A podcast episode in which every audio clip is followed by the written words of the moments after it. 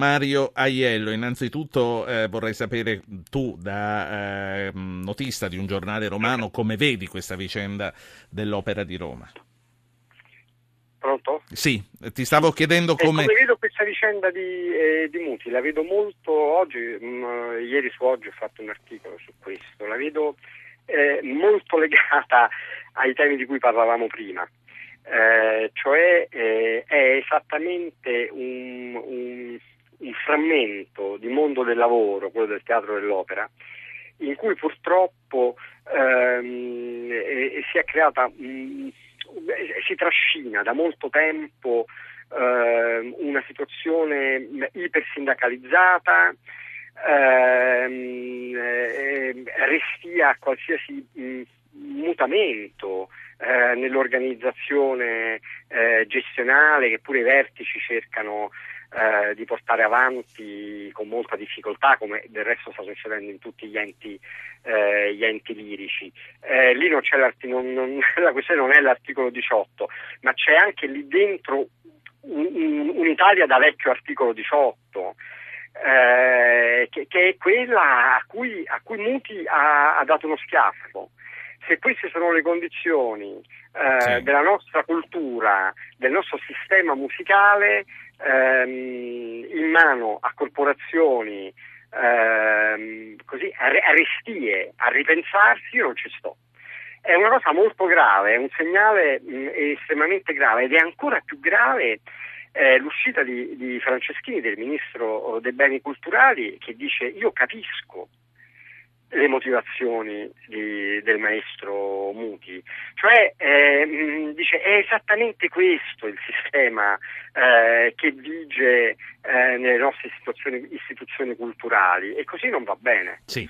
Allora... E quindi ecco, hai fatto bene a porre questa domanda, perché è, è, è, sono due Italie è, simili quelle di cui stiamo parlando. No, no, eh, Tra, ecco. tutto, tutto si riprende attorno a questi temi. tre tre cinque sei nove nove due nove quattro Eh, vi ricordo a voi che con un messaggino a questo numero vi prenotate tre tre cinque sei nove nove due nove quattro nove, che eh, i prossimi interventi che vi invitiamo a fare sono per una decina di minuti ancora sul lavoro con Matteo Salvini. Buonasera Salvini.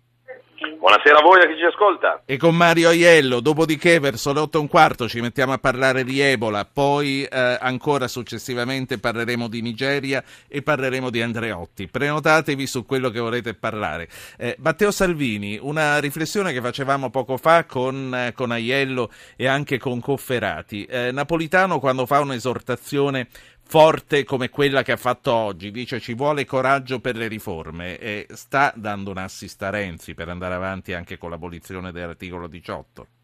Sì, però sbaglia obiettivo, perché se Napolitano dice che ci vuole più Europa, eh, secondo me sbaglia clamorosamente obiettivo, perché l'Europa è una parte dei nostri problemi, o almeno alcune normative idiote che arrivano a Bruxelles sono una parte dei problemi dell'Italia, quindi ci vuole un'Europa diversa, semmai, non più Europa, perché l'Europa che toglie i dazi sul riso, sulla frutta, la verdura, sui mobili, sul tessile, è l'Europa che sta massacrando le nostre imprese, quindi semmai ci vuole un'Europa diversa. Sull'articolo diciotto non so come la pensino gli ascoltatori, io ne parlavo ieri e oggi su Twitter e sulla mia pagina Facebook, è un teatrino quello fra Renzi e La Camusso, l'articolo diciotto non è un problema per nessuno. L'unica riforma del lavoro sarebbe cancellare la legge Fornero che ha ingessato il mondo del lavoro e cancellare gli studi di settore. Punto. Sì. Il dibattito sull'articolo diciotto secondo me è una manfrina per far perdere tempo e distrarre Senti, la gente dai problemi veri. Per sapere come l'ascoltano, come la pensano gli ascoltatori, chiediamolo a loro. Da Padova c'è Aldo. Aldo, buonasera. Buonasera. Prego.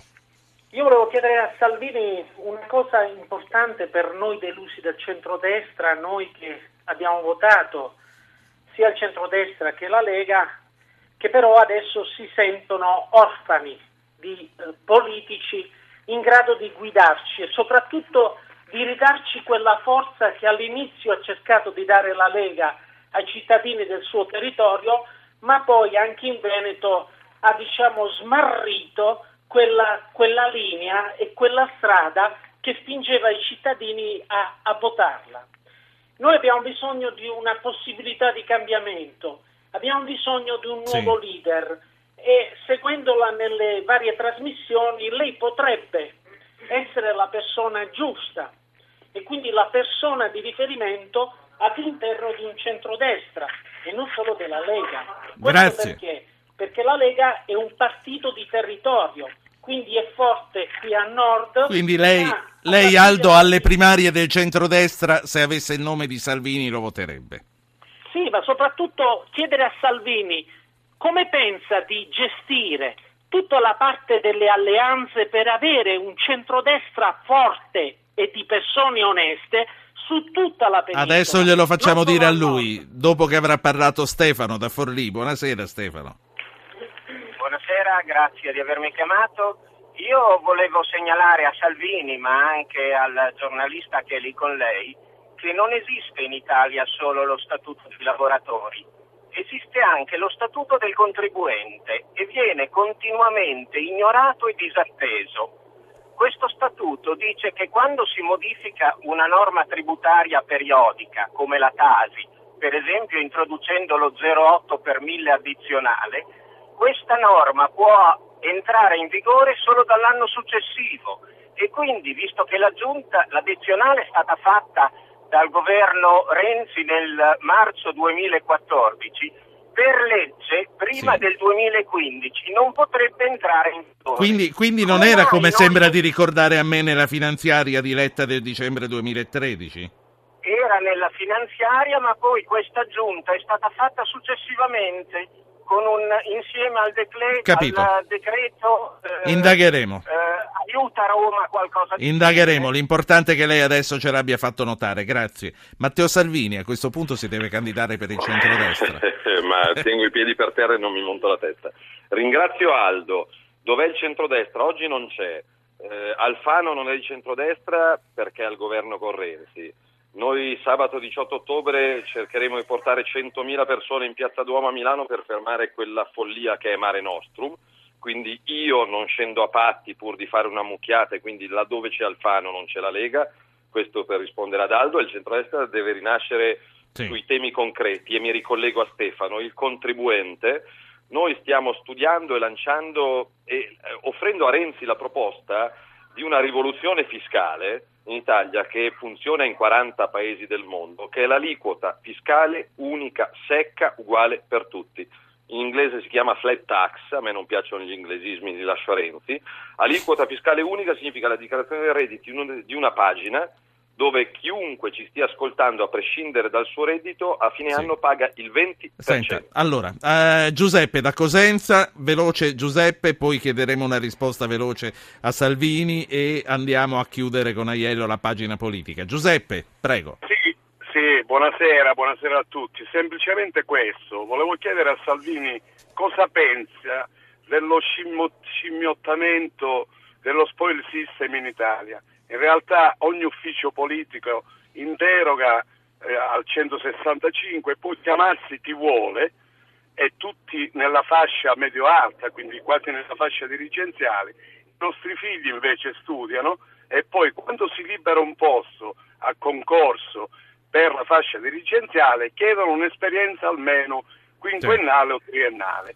Grazie. Grazie a lei, Salvini. Io ho capito così e così, comunque penso che eh, ci si riesca. Eh, sì. Provo a capire io eh, dicendo che in Calabria ci andrò nei prossimi dieci giorni, penso a Vibo Valentia dove mi hanno chiamato dei cittadini ormai disperati per, per lo sbarco di immigrati che non ha sosta. Lo spoil system, uno vince e si porta i suoi collaboratori, secondo me è giusto solo in parte, nel senso che se io domani facessi il sindaco di Milano o il presidente del Consiglio mi porterei cinque, dieci, quindici collaboratori di mia totale fiducia, poi il resto è giusto sì. che vada in base al merito. Eh, quindi sono, sono per una parte di collaboratori che, che, che di, di cui mi fido e di cui mi prendo io la responsabilità e se sbaglio io... sbaglio io. Ma una parte ovviamente in base al merito. Sì. Io la saluto, mi dica solo se ha sentito Andrea Della Puppa oggi, quello del post anti-rom su Facebook. No, non l'ho sentito, ha fatto un post sbagliato eh, che però ci siano troppi rom, che per l'Italia non siano un valore aggiunto ma siano un peso e una rottura di scatola è drammaticamente vero. La saluto, grazie. Grazie a voi. Mario Ajello, allora, eh, abbiamo sentito anche il punto della Lega. Le cose che ti chiedo, poi ti saluto e passiamo a parlare di Ebola, che è un argomento ben più drammatico di quello che sta succedendo. Eh, la fronda anti-Renzi nel P D, abbiamo detto cominciando, prende corpo. Come arriveranno alla direzione della prossima settimana? Beh, arriveranno, arriveranno ehm, parlando, usando sempre la stessa parola, mediazione. Troveremo una mediazione. Renzi stesso eh, non vuole lo scontro vero e sarà un terreno unitario. Eh, quindi eh, le parole... Mh, così eh, evocano buoni propositi, eh, però eh, secondo me quando nel linguaggio politico eh, così si, si insinua eh, il, il, la parola scissione eh, poi comincia a volteggiare nell'aria, poi eh, da, da, dal volteggio eh, si passa a, alla caduta sulla terra prima o poi, quindi bisogna starsi molto molto molto attenti. La, la direzione del sì. P D è, è popolata da duecento persone circa, eh, sessanta di queste appartengono a quella che Renzi chiama la vecchia guardia, quindi la maggioranza renziana schiacciante in quella, eh, in quella sede. Eh, Ma i sessanta sono sufficienti per disobbedire poi successivamente?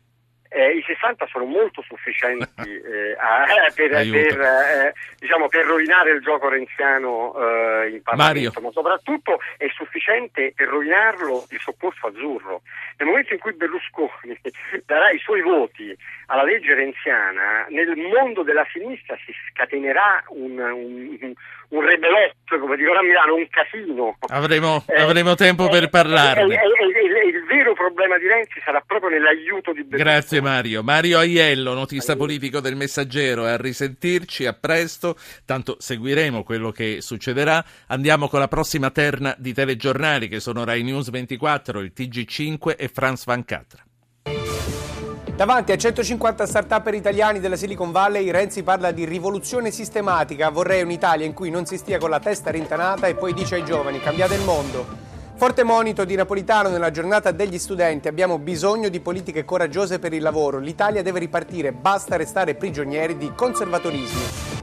Esalazioni di acido solforico uccidono quattro operai di una fabbrica di Adria in Polesine. Un quinto è in gravi condizioni, il P M, norme di sicurezza non rispettate. Nuovo allarme di Draghi all'Europarlamento, la ripresa sta perdendo impulso, la crescita del P I L si è fermata nel secondo trimestre, le riforme non stanno dando risultati. Oltre centotrentamila curdi siriani in fuga dai combattimenti con jihadisti dello Stato Islamico verso la Turchia, che chiude i valichi di frontiera con la Siria. Il senatore Verdini a giudizio per finanziamento illecito ai partiti, secondo l'accusa... Da Rai News ventiquattro passiamo ora al T G cinque. Buonasera, nei fatti di prima pagina di oggi c'è sicuramente molta economia, ma c'è il lavoro a fare da comune denominatore, il lavoro oggetto di riforma, il lavoro delle morti in fabbrica e anche delle vertenze. Allora vediamoli insieme i fatti di oggi della prima pagina. Quattro operai sono morti per le inalazioni di acido solforico in una ditta per lo smaltimento dei rifiuti speciali in provincia di Rovigo, ricoverata in gravi condizioni una quinta persona. Nuovo allarme di Draghi all'Europarlamento, la ripresa in tutta la zona euro perde impulso. La crisi finirà quando tornerà piena fiducia nell'economia e le riforme saranno attuate. Napolitano su riforme e disoccupazione. Servono politiche coraggiose. Renzi, faremo di tutto per cambiare il paese, ma sulla riforma dell'articolo diciotto resta il no di C G I L e di parte del P D. Toti, da noi opposizione responsabile per il bene del paese.